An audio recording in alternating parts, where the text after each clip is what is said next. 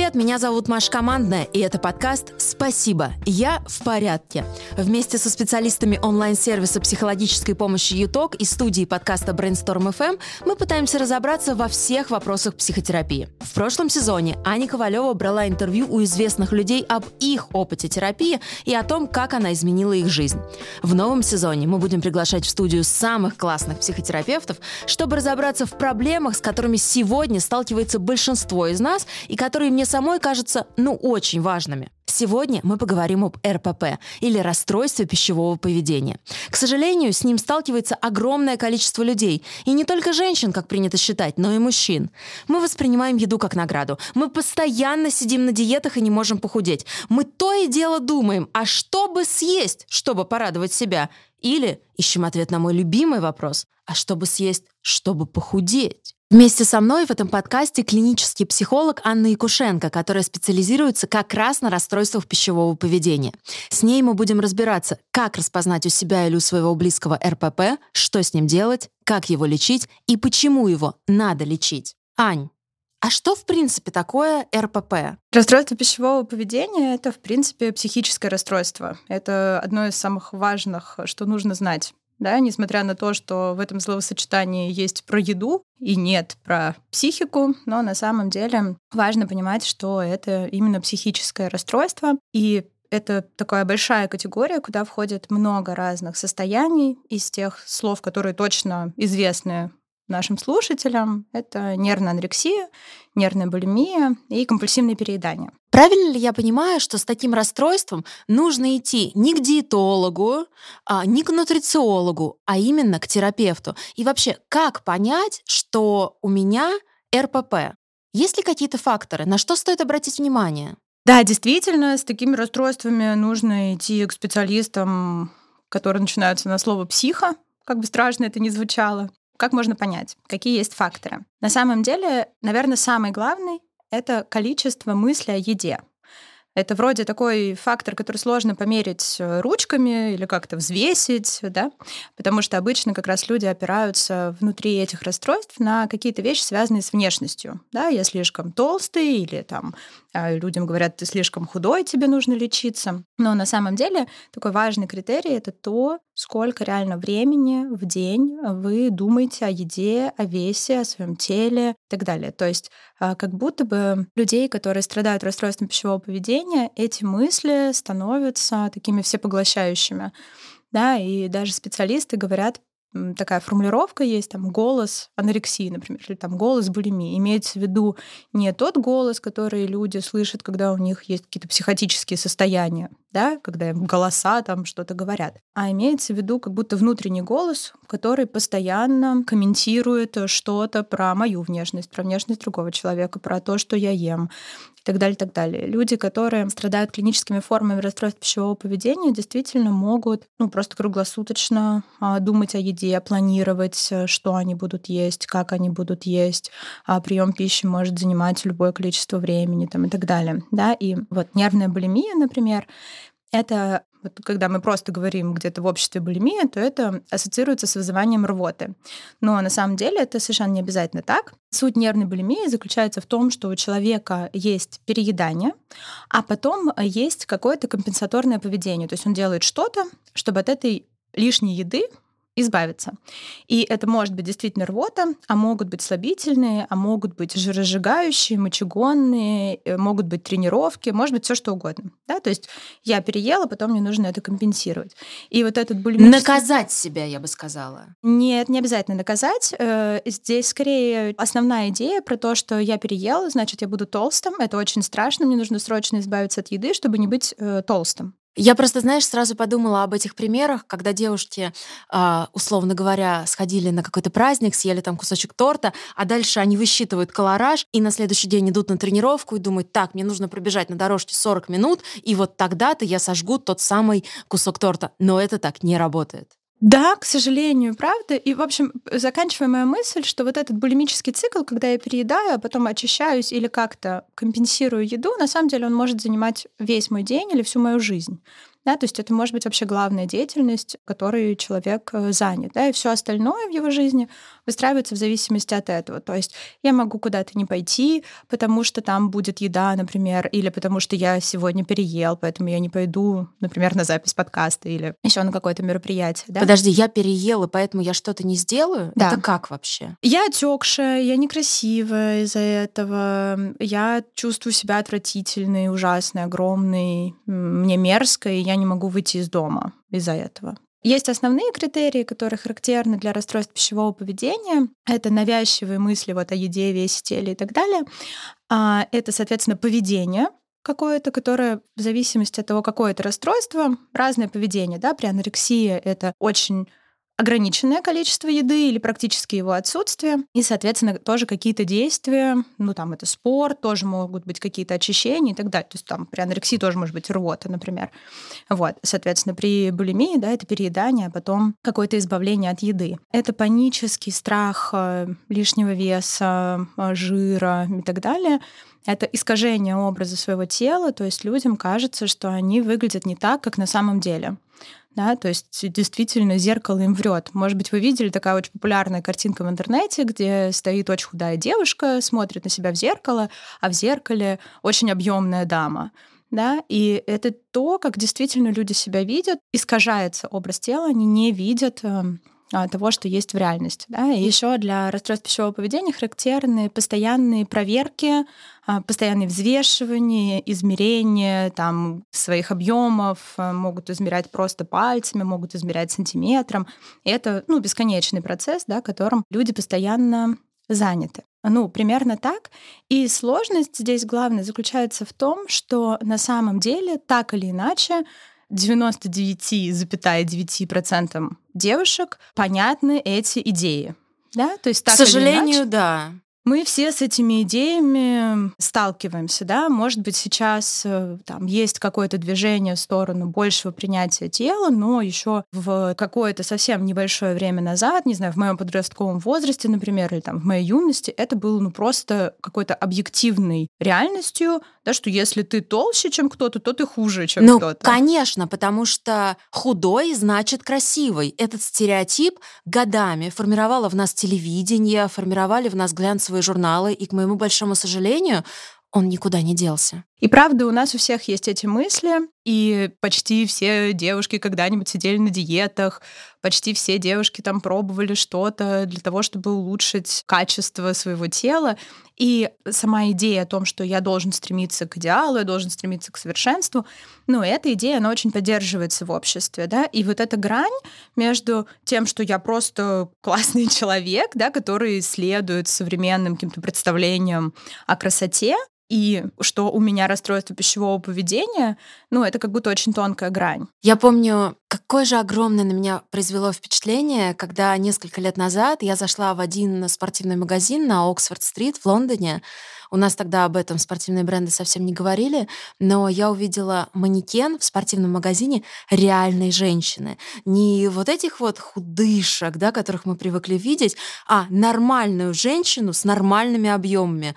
И это было настолько, знаешь, очищающе и настолько круто. Но до сих пор, мне кажется, это видится чем-то из ряда вон выходящим и скорее исключением из правил. Все вокруг хотят быть худыми, стройными, но, к сожалению, очень часто забывают о здоровье. Ты сказала, что люди с РПП очень много навязчиво думают о еде. Я, например, про себя люблю говорить, что я обожаю поесть нравится мне вкусно есть. Ну, еда — это один из источников удовольствия. Вот сколько нормально думать о еде, потому что я думаю, вот ты говоришь, а вдруг у меня тоже РПП? А, слушай, ну если это не приносит тебе страданий, то, в общем, это не РПП. Да? То есть мы здесь можем опираться на какие-то внешние показатели. И когда мы говорим, например, про врачей, которые должны поставить диагноз расстройства пищевого поведения, то там есть ну, некоторые такие критерии, там количество раз, когда я переедаю, количество раз, когда я вызываю рвоту за неделю, продолжительность этого периода и так далее. Но э, поскольку я думаю, что, наверное, аудитория, которая нас слушает, вряд ли это врачи, ну, в основном, да, скорее это просто люди, которые не связаны с этой областью, поэтому поэтому мне как будто хочется дать э, побольше каких-то внутренних критериев про то, что я могу чувствовать. Но, э, например, если вы подозреваете у себя РПП, или если у вас возникают мысли, о боже, я слишком много думаю о еде, может быть, это РПП. Можно... И я не ресторанный критик при этом. Ну, похоже, ты получаешь удовольствие от еды. То можно загуглить, есть тест, который называется IT-14, IT по-английски. EAT. Да. И, соответственно, там есть вопросы, он небольшой и несложный. Конечно, это не равно диагноз, но это какая-то возможность на что-то опереться, чтобы понять, эм, ну, есть ли у меня что-то такое, стоит ли мне, в общем, в эту сторону смотреть. Но один из важных критериев, конечно, это про страдания, что это причиняет мне много страданий, да, что я чувствую себя отвратительно, что я себе не нравлюсь, что эти мысли о еде не то, что что бы мне такого съесть сегодня? Вкусненького. Лосось или палтус? А как бы это мысли либо о том, как мне переесть, чтобы никто не заметил, как организовать себе там этот процесс, да, потому что это же супер стыдно, а либо про то, что бы мне сделать, чтобы не есть сегодня. Вообще не есть. Ну, вообще не есть, как в некотором смысле крайняя такая мера, да. Какая группа людей чаще всего подвержена РПП и что чаще всего становится триггерами возникновения этого расстройства? Вообще сейчас, э, когда мы говорим про вообще психиатрию, да, то сейчас доминирует биопсихосоциальный подход. Идея заключается в том, что у расстройства психического есть биологические предпосылки, социальные предпосылки и психологические. А биологические — это, например, особенности строения нервной системы, генетические предрасположенности там, и так далее. Социальные — это, соответственно, то, о чем мы сейчас с тобой говорили про телевидение, про вообще вот эти социальные стереотипы, про давление, про одноклассников, которые дразнят. В общем, вот это все. Ну и психологические, характерные для РПП — это перфекционизм, это эмоциональность, Два самых, в общем, важных, да. Очень часто, что становится триггером у людей, у которых начинает развиваться РПП, они прям знают точку, когда это началось. Бывает, что кто-то что-то сказал, да, и человек подумал, ну все, больше вот никогда, чтобы так не было, да, например, кто-то обозвал или кто-то, не знаю, там, сказал, я не буду с тобой встречаться, потому что ты толстая. И вот это как будто становится отправной точкой, когда начинается РПП. Но это не значит, что РПП началось вот из-за этого дурака, который глупость сказал какую-то. Это значит, что просто есть такой спусковой крючок, какая-то точка невозврата, где все эти три фактора, биологические, психологические, социальные, которые копились, копились, копились, и вот как-то они срываются, да, вырываются. Иногда это бывает связано просто с каким-то кризисом в жизни, а, вообще не связанным с внешностью, да, но что-то там в жизни не получается, и тогда а, может появиться идея, что так, ну если я сейчас приведу тело в порядок,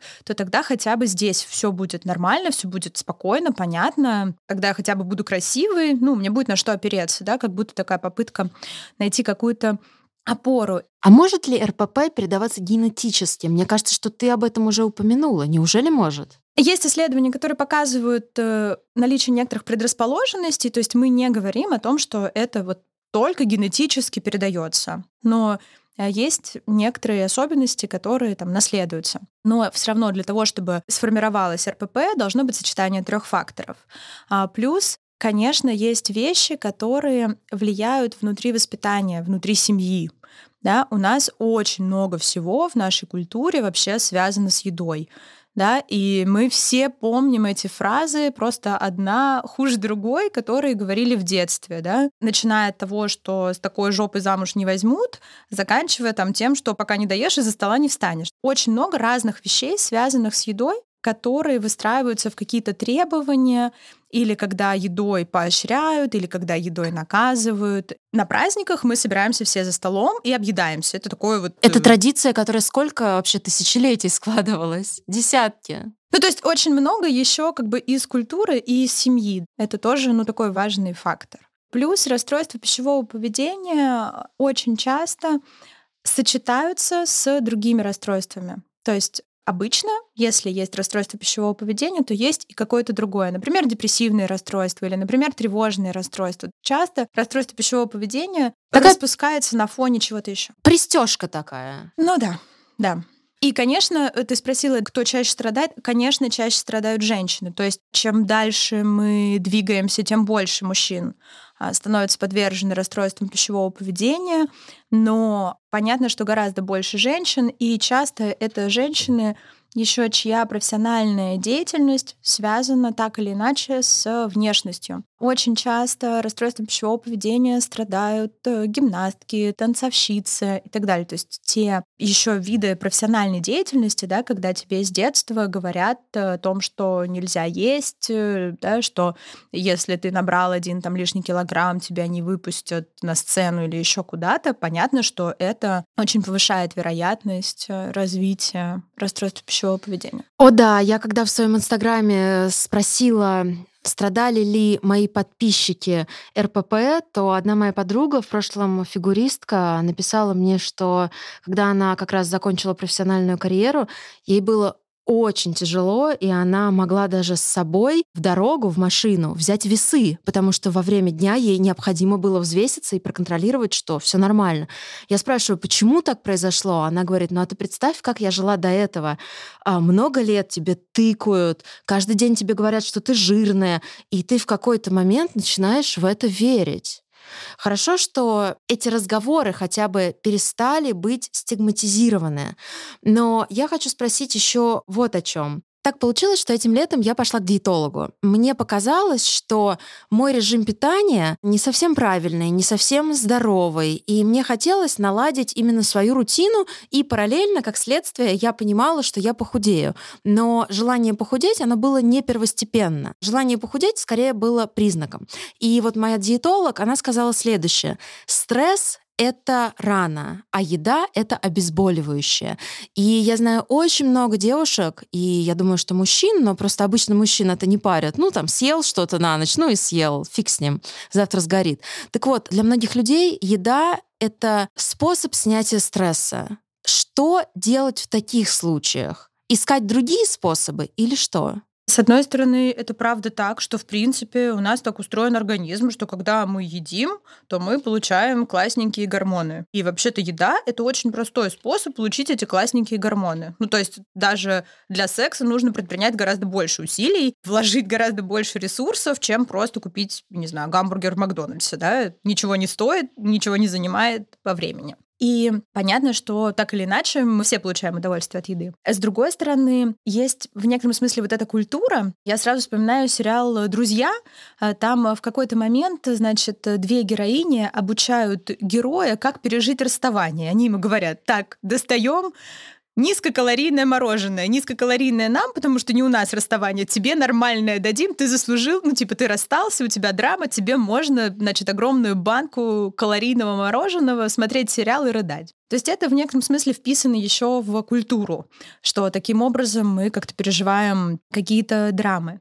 И, конечно, этот э, способ э, получается неэффективный, причем главное его неэффективность заключается в том, что после того, как мы съели таз чего-нибудь, дальше мы съедим себя.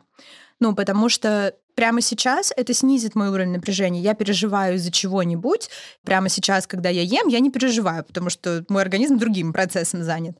Но как только я перестала есть, в этот момент ко мне возвращаются те переживания, которые у меня были до еды, и появляются новые про то, что я слабовольная, я не могу себя взять в руки, я там какая-то...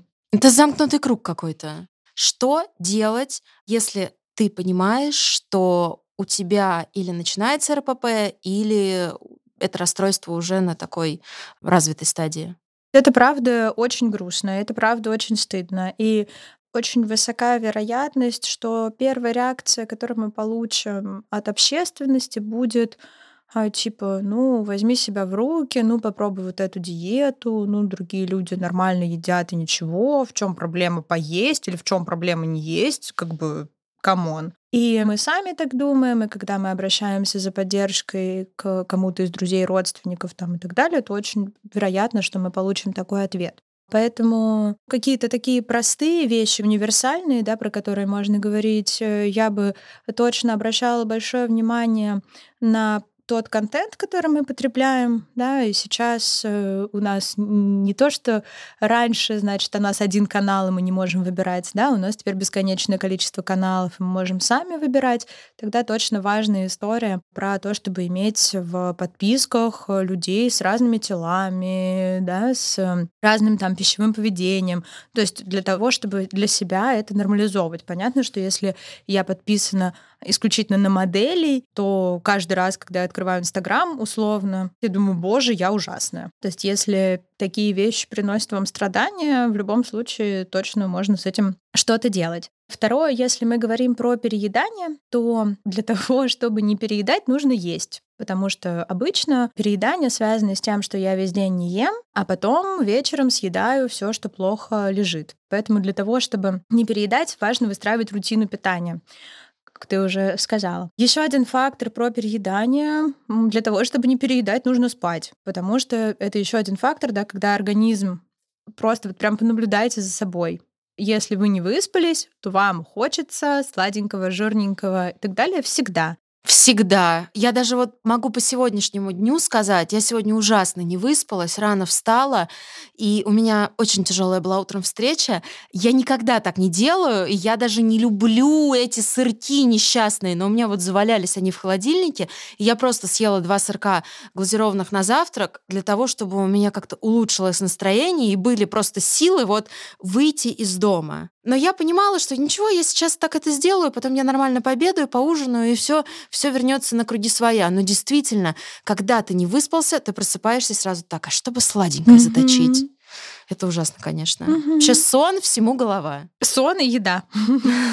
Это такие прям, ну, супер универсальные вещи. Еще одна важная вещь — это про такую рутину спорта, а, потому что, к сожалению, в современной реальности спортивная активность тоже напрямую ассоциируется и связывается с фигурой. То есть я занимаюсь спортом не потому, что мне нравится, не потому, что это классный там вид спорта, или, не знаю, у меня там друзья, мне интересно и так далее. В детстве мы как бы бегали, потому что бегать прикольно, а не потому что я похудею, да? Сейчас никто не бегает, потому что бегать прикольно. Все бегают, потому что, значит, нужно худеть.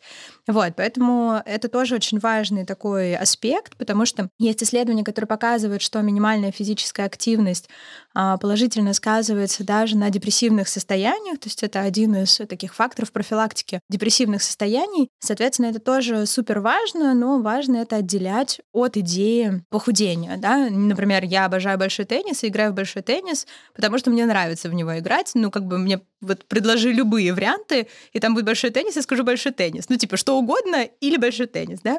И, ну, это никак не связано с телом. Абсолютно точно у всех есть а, занятия, которые вам были бы интересны, вам бы хотелось ими заниматься, вам не нужно было бы себя гнобить, ругать. Заставлять. Да? Заставлять, страдать, потом, что ты пропустил эту тренировку, что ты оплатил. Ну, вот эти все классические страдания. Исследования показывают, что больше 70% э, карточек фитнес-клуб не используются, да? Почему? Вот такая же схема. Я себе куплю карту фитнес-клуб для того, чтобы я худел, но дальше начинаю себя ругать за то, что я недостаточно быстро худею, не так худею, вообще я устала, у меня нет сил, я не могу себя заставить, и еще я больше злюсь, потом я прихожу в этот фитнес-клуб, а там все худые, а я толстый, короче, и только больше страданий. И это неэффективная схема, она не работает. Точно так же, как и диетическая культура.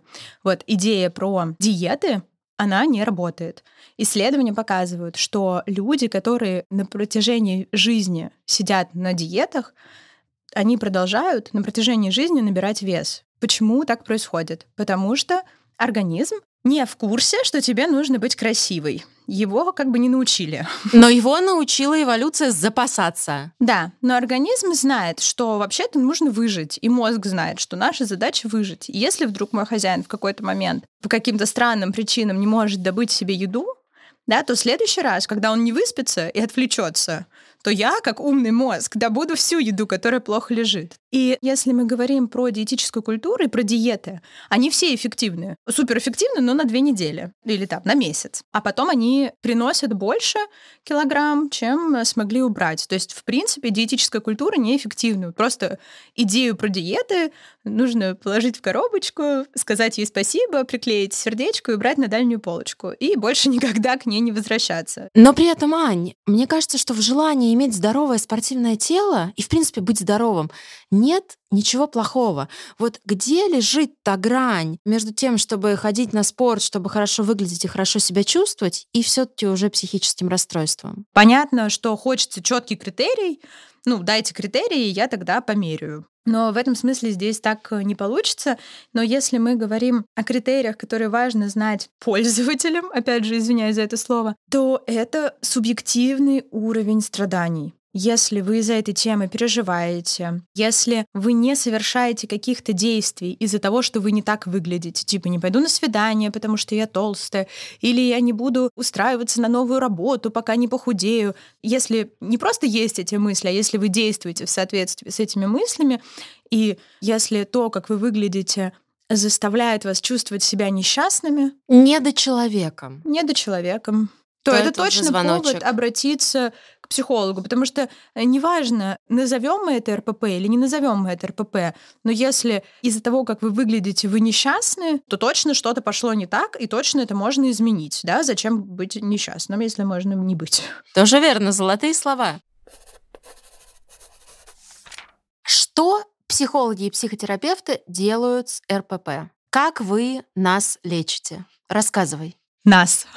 Нас всех. Девушек, которые хотят быть стройными и красивыми. Может быть, мои слова сейчас звучат немножко как обесценивание. А я чем больше слушаю тебя, тем больше я понимаю, какая же большая это на самом mm-hmm. деле проблема. Ну, наверное, эти слова звучат как обесценивание в некотором смысле, но очень понятно почему. Потому что, правда, не очень понятно, что с этой областью делать, и она вызывает много всегда там сопротивления у всех. Типа, в смысле, а что, вы хотите, чтобы я была страшная и толстая? Ну, отличный психолог, спасибо. Вот. Ты знаешь, кажется, что практически всегда эта тема с едой — это какое-то замещение какой-то другой, возможно, даже более важной темы, в которую человеку ходить как-то совсем страшно. Не знаю, права я или нет, но есть такое чувство. Слушай, может быть, понятно, что если мы говорим про психотерапию, то есть разные психотерапевтические подходы, и внутри разных психотерапевтических подходов, как всегда, есть ну, некоторые разные объяснения. Так или иначе, все подходы сходятся на том, что за РПП лежит страдание.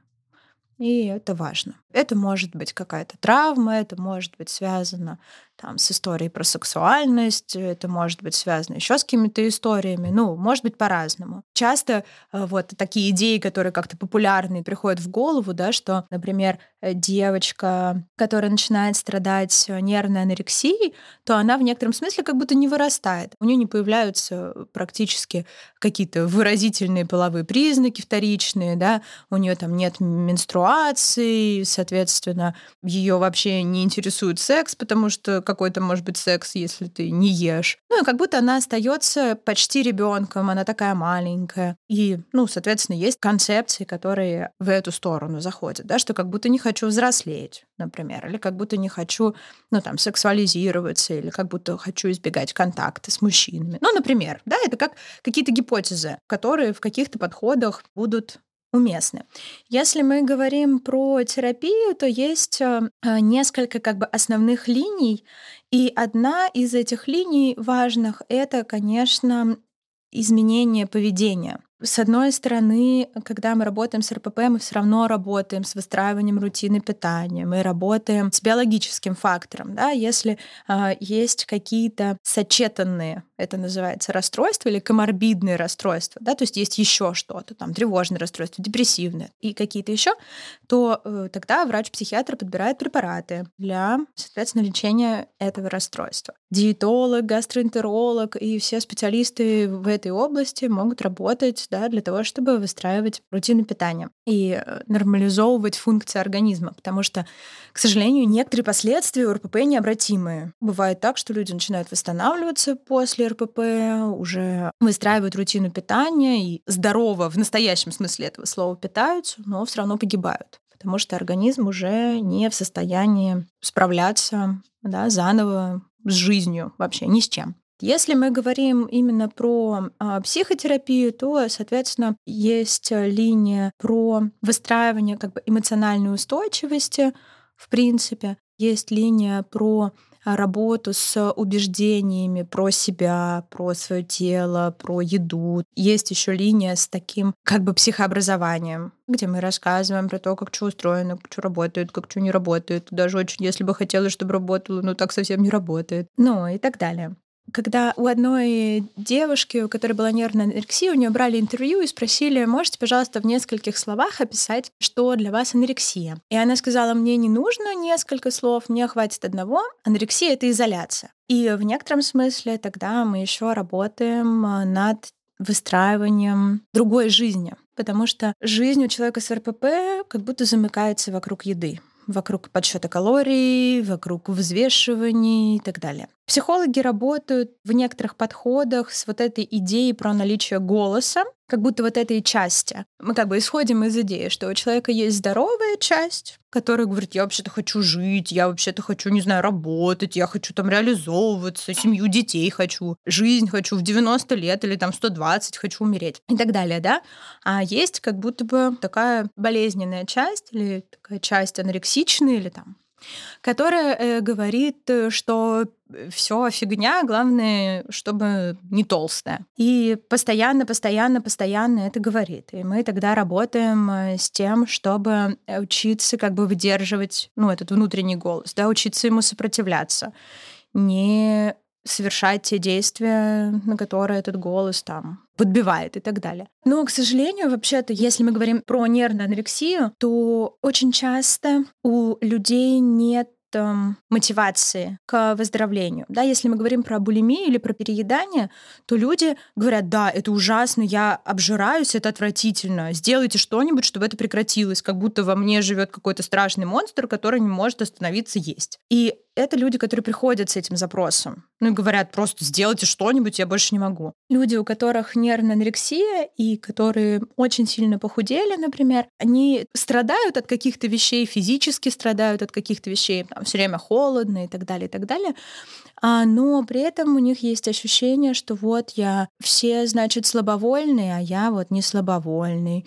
Вот все мне просто завидуют. Вот я же зато смог похудеть. Вообще-то я все равно еще тут у меня, значит, лишнее что-то отщипывается, и все равно мне нужно худеть. То есть у людей с нервной анорексией очень часто нет мотивации на лечение. Тогда мы работаем с мотивацией. А, ты знаешь, у меня есть подруга, она болела нервной анорексией, и она мне однажды очень подробно рассказывала про свою болезнь. Я практически плакала в тот момент, потому что я не могла представить, что это настолько страшно. Она болела долго. Она сказала, что я просто не понимаю саму природу болезни а, в том плане, что ну, тебе же должно быть плохо, если ты долго не ешь. Мне плохо, когда я долго не ем. Она говорит, нет, ты ошибаешься. Когда ты долго не ешь, тебе кажется, что ты как на наркотиках. У тебя такое невероятное чувство легкости, и потом ты настолько подсаживаешься на это чувство легкости, ты врешь всем вокруг, ты говоришь, что ты уже поел, что ты не хочешь есть, что у тебя нет времени или еще что-нибудь. Ну и все для нее закончилось в клинике, и у нее уже начали отказывать некоторые органы, и в тот момент она поняла, что она сейчас умрет, если она не захочет спасать себя. Она захотела, она попала в хорошую клинику, больше я надеюсь, что она этим не болеет. И каждый раз, когда мы встречаемся, она мне говорит, нет, я сейчас есть не буду, я потом. Я такая, ты уверена? Ты меня не обманываешь? Точно? Она говорит, да-да-да, не переживай, со мной все хорошо. Да, я работала в клинике расстройств пищевого поведения, и там был стационар, и в стационар, соответственно, попадали люди в основном с очень выраженным дефицитом веса, то есть люди, которые весят 30 килограмм, там, 27 килограмм. И на самом деле большинство таких ситуаций все-таки как бы авторами этого попадания являются родственники. Очень круто, что у твоей подруги было по-другому, что она нашла сама в себе вот эту мотивацию. Там тоже были родственники. Потому что действительно вот эта правда про чувство легкости, все, кто этим страдают, все описывают это состояние, действительно такое наркотическое, эйфорическое, когда ты долго не ешь, и потом, когда ты начинаешь э, снова есть, то ты чувствуешь очень много тяжести, даже когда ты съедаешь там горошинку, да, как в «Принцессе на горошине», вот э, эту горошинку через все вообще чувствуешь. И чувство вины, наверное, такое невероятное. Да, и очень много вины, и очень много стыда. Это вообще два главных чувства, которые сопровождают расстройство пищевого поведения. И в этом смысле действительно, там, знаешь, было много историй у нас, вот когда я работала в клинике, когда люди попадали в стационар, потом лежали в реанимации, потом там их э, спасали, они плакали, говорили, какой кошмар, мамочка там, а, мне так жаль, я обещаю, что я буду есть, и, а потом выходили, и все возвращалось. Потому что это действительно, ну, очень а, сложные расстройства, когда мы говорим про такие вот выраженные формы, они очень тяжело, а, как бы курабельные. Что делать, когда ты видишь, что у твоего близкого человека проблемы с едой, но он не хочет их решать? Как убедить, что нужно идти к терапевту или к врачу? Ну, абсолютно точно не надо стыдить, а, не надо ругать, не надо обесценивать, насиловать э, эмоционально, в смысле, и так далее. А, но это, правда, очень сложно сделать, потому что когда ты видишь, что с твоим родственником происходит вот это, то ты проваливаешься просто в пучину всяких разных переживаний, да, когда человек не ест, и очень по-разному родственники поступают, но такие стандартные схемы, это что либо люди начинают заставлять есть. И, и так... человеку, наверное, только хуже от этого становится. Да, конечно, потому что он все равно где-то он не съест, где-то он соврет, где-то он очистится, в общем, где-то он просто убежит из дома или, в общем, как-то дистанцируется. И я бы тогда говорила о том, что было бы здорово как будто просто рассказывать о том, что, знаешь, вообще есть вот такая штука, это вот так называется, вот тут есть такие симптомы, вот э, мне э, страшно, что с тобой происходит вот это. Ну, как бы давать человеку информацию о том, что это э, действительно расстройство. Это не связано с тем, что он а, глупый или слабый или еще какой-то. Да, что это вообще ничего не говорит о нем как о личности, это говорит только о том, что у него есть какое-то состояние, вот у кого-то гастрит, ну, у кого-то, я не знаю, еще что-то, а вот у кого-то РПП. У нас есть проект, называется «Поддержка по-человечески», и суть его заключается в том, что мы сделали гайды для родственников э, людей, которые сталкиваются с разными расстройствами, в том числе для родственников людей с расстройством пищевого поведения. Там есть некоторые инструкции про то, что можно говорить, что нельзя, примеры фраз, описание каких-то ситуаций, состояний, там, ссылки и так далее. Вот, и я, честно говоря, просто на русском а, больше ничего не знаю кроме того, что сделала сама. Скажи, а по твоему опыту, сколько времени занимает лечение расстройства пищевого поведения и можно ли его вылечить, что называется, навсегда? Отвечу даже не по своему опыту, а по такому мировому опыту, статистике и так далее. Вообще в современной медицине, науке считается, что расстройство пищевого поведения — это хроническое расстройство, то есть его нельзя вылечить полностью, а его можно привести в состояние ремиссии. Эта ремиссия может быть длиной в жизнь, но как будто этот э, зверь остается внутри и, в общем, э, в какой-то непростой ситуации может э, снова выйти наружу и быть активизирован. А, опять же, когда мы говорим про расстройство пищевого поведения, очень важно их разделять, потому что, конечно, когда мы говорим про нервную анорексию с там, выраженным дефицитом веса а, и так далее, да, в какой-то уже такой очень непростой стадии, то там э, это очень длительная работа с не очень высокой вероятностью эффективности. То есть это не стопроцентная совсем эффективность. Вот. Если мы говорим про какие-то неклинические формы с просто перееданиями или там со слишком выраженной озабоченностью своим внешним видом, э, то это может быть работа длиной в пару месяцев, тройку. Да? Но если мы говорим про серьезные вещи, то это, конечно, очень продолжительная работа с большим количеством специалистов, с включением родственников, может быть, иногда даже друзей. Скажи, а когда, например, у человека есть ярко выраженный лишний вес, то есть э, уже, наверное, даже ожирение, это тоже РПП или это проблема, которая как раз лежит за пределами психологических проблем? Или это может быть и то, и другое? Это может быть и то, и другое. Могут быть а, некоторые вещи, связанные с гормональными и прочими штуками, которые отдельны вообще с разными там, соматическими, физическими заболеваниями. А, но на самом деле часто достаточно ожирение может являться следствием перееданий, да, которые, собственно, связаны с эм, психологическим состоянием. Ну, то есть, по сути, любое переедание это РПП. Или это не так все-таки? Ну, конечно, если ты один раз на Новый год э, объелась оливье, ну, то ты просто на Новый год объелась оливье. Обычный русский человек. Расслабься, да. Да, в этом нет э, ничего страшного. Но если эти переедания а, повторяются хотя бы два раза в неделю, хотя бы на протяжении двух месяцев, то это точно повод обратиться к специалисту. Еще мне очень хочется поговорить про поддерживающую среду, которая, как мне кажется, очень важна для людей, страдающих РПП. Более того, я убеждена, что те люди, у которых есть эти проблемы, все-таки скорее всего, они даже не сами это придумали, они где-то это подхватили, знаешь, условно говоря, там, в 14 лет ей что-то сказала мама, а чаще всего даже папа. И вот тогда это все и могло начаться. Как себя вести этично со своими друзьями, со своими детьми, чтобы, не дай бог, не вызвать у них потом в будущем такую сложную штуку и такую болезнь, как РПП?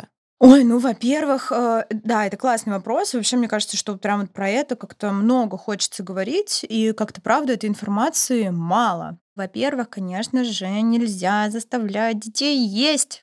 Нельзя, наоборот, ограничивать детей в еде. Нельзя наказывать едой и поощрять едой. Как мой любимый анекдот, когда, значит, мальчик гуляет во дворе, и мама ему из окна кричит, «Вася, э, иди домой». Он говорит, «Мам, это я проголодался или замерз?» Вот, э, ну, на самом деле дети, как бы, они в курсе своих потребностей. И наш организм вообще-то тысячелетиями выстраивался так, чтобы мы же не просто так чувствуем голод. Вот это не какая-то дурацкая, ненужная вещь, да? Мы чувствуем голод ровно для того, чтобы его утолить, да? Организм нам говорит «hello, иди займись делом, хозяин, принеси еды». И очень важно учить детей опираться на это физическое чувство. И, ну, здесь очень много исследований в эту сторону. Есть очень крутое про детей в детском саду. Значит, э, половине детей им давали конкретный рацион, ну вот как в нашем детском саду классический. Первое, второе, компот, пирожок. А второй категории детей с самого маленького детства, у них просто стоял шведский стол, и не было никакого расписания.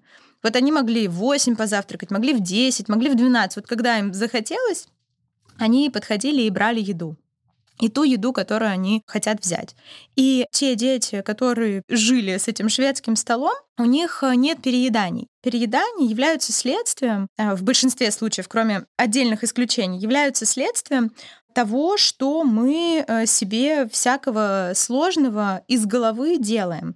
То есть если оставить в покое наш организм и опираться на физический голод и физическое насыщение и вообще физические ощущения, то все сразу как бы становится на свои места. И а, вообще есть такая классная практика про осознанное питание, про такой контакт вообще с собой, когда вы едите. Вот это прям вообще всем подходит, особенно всем, кто живет э, в мегаполисах как-нибудь попробуйте, но если вам сложно засечь э, за собой, потому что вы уже будете знать, что вы проводите этот эксперимент, засеките за кем-нибудь, кто при вас ест. Сколько времени человек тратит на еду. Ну, обещаю, что вы удивитесь, что на самом деле вот нам кажется, что еда — это, боже мой, я вообще столько времени ем, там, не знаю, час в день я ем. Да нет, люди едят за просто три минуты максимум. Это уже хорошо, если три минуты они уплетают э, просто не жуя, это там кусок э, чего угодно, параллельно разговаривая и сидя в телефоне.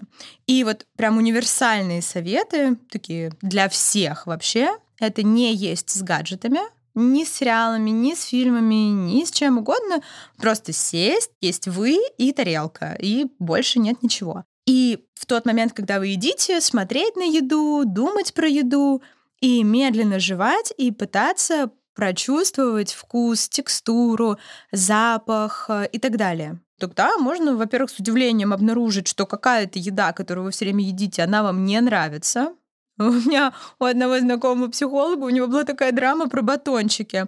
Мы пробовали эту технику, ну, между собой, да, технику осознанного питания, когда ты там медленно сначала нюхаешь там эту еду, потом ты просто кладешь в рот и какое-то время с ней сидишь, потом ты там ты медленно ее жуешь. Вот, и он, в общем, спустя пару недель говорит, это ужасно, я всю жизнь обожал батончики, я больше не могу их есть, какой кошмар, у меня забрали просто мою любовь. Ну, они оказываются невкусные в тот момент, когда а, мы начинаем реально ориентироваться на физические ощущения. Непонятно совершенно, как после этого разговора, например, худеть так, чтобы у тебя не развилось РПП, или хотя бы ты не начал думать о том, что у тебя РПП. Как худеть экологично вообще? Это можно делать? Я думаю, что самый экологичный вариант — это вообще, в принципе, убрать эту цель. Потому что если мы хотим быть здоровыми, то это вообще другая совершенно вещь. Потому что те, кто нам кажется худыми, но это совершенно нездоровое поведение э, в большинстве случаев, да, или те, кто нам кажется, например, накачанными, да, это фитнес-культура, на самом деле, там тоже очень много всякого страшного, как там люди э, не пьют там э, днями для того, чтобы мышцы выглядели более рельефными, ну, там тоже ужас. Сушится другой, да. И тогда э, вообще-то хорошая как будто бы формулировка не про то, чтобы худеть, а про то, чтобы жить полноценную, классную, здоровую, счастливую жизнь.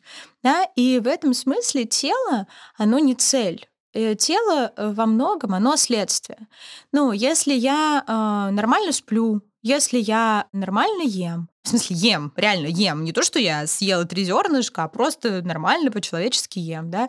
Если я не переедаю, если у меня есть внутренний там эмоциональный баланс, я не заедаю свои стрессы и всякие переживания другими, более экологичными способами с ними справляюсь. Если я нашел тот вид спорта или любой физической активности, которая мне нравится, и я получаю от этого удовольствие, этим занимаюсь, ну, то если у меня нет никаких физических, соматических проблем, то у меня не будет лишнего веса.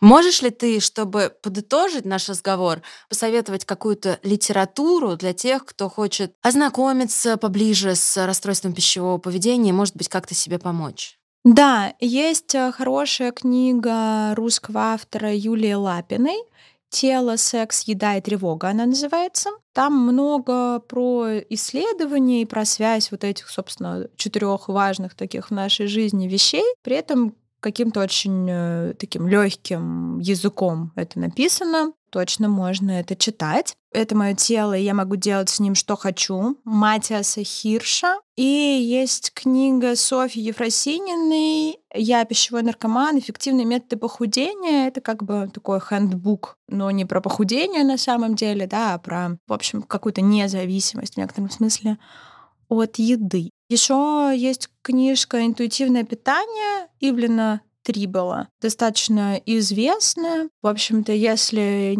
есть желание как-то двигаться от диетической культуры к каким-то еще направлениям, то точно можно читать ее. Спасибо тебе огромное. Этот подкаст выходит при участии онлайн-сервиса психологической помощи ЮТОК, специалисты которого помогут вам разобраться во всех сложных жизненных вопросах. ЮТОК предоставляет возможность получить консультацию психолога по видеосвязи, аудиосвязи или даже по переписке. В сервисе можно подобрать специалиста под ваш запрос, и все они проходят тщательный отбор и супервизию. Больше информации о том, как это работает, будет по ссылке в описании этого подкаста. А еще там вы найдете приятный бонус – скидку в 20% на первую консультацию по промокоду «Подкаст». Слушайте подкаст «Спасибо, я в порядке» во всех удобных для вас подкаст-плеерах. Оставляйте свои отзывы в приложении Apple Подкасты и, конечно, подписывайтесь на нас в Яндекс Музыке. Нам будет очень приятно.